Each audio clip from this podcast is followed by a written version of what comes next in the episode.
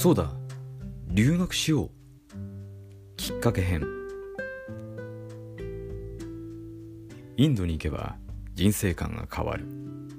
などとよく言われるがあいにくそんな安っちい人生観など持ち合わせておらず。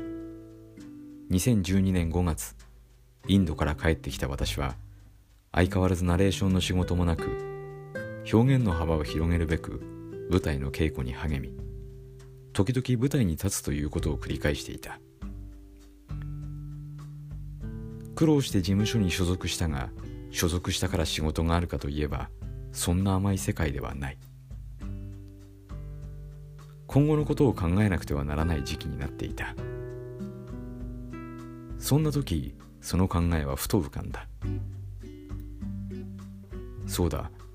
語学留学したらどうだろう。英語を勉強しに海外に行ってみる。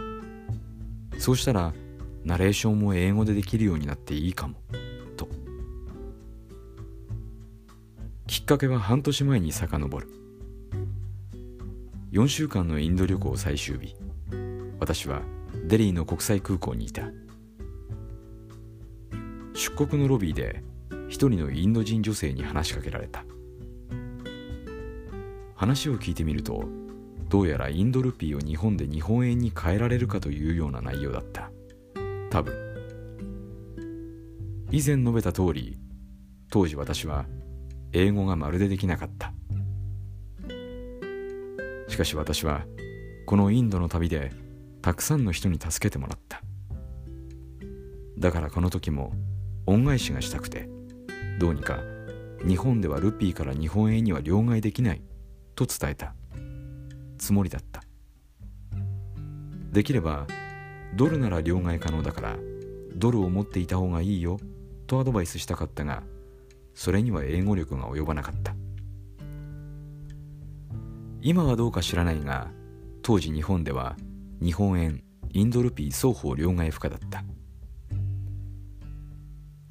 日本に着いて飛行機を降りた時再び彼女を見かけたので心配になり両替の件大丈夫だった？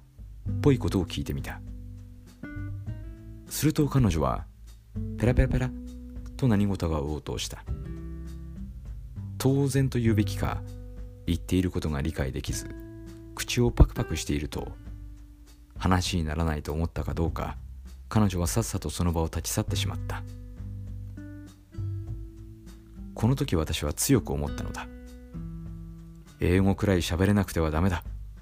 こんな状況で人助けすることすらできない。そう。これがそもそものきっかけだった。思い立つまで時間がかかるが一度決めてしまえばそこからの行動は早い。私はそんな性分だった。隠して私の留学計画は動き出した。この時私はすでに35歳になっていた。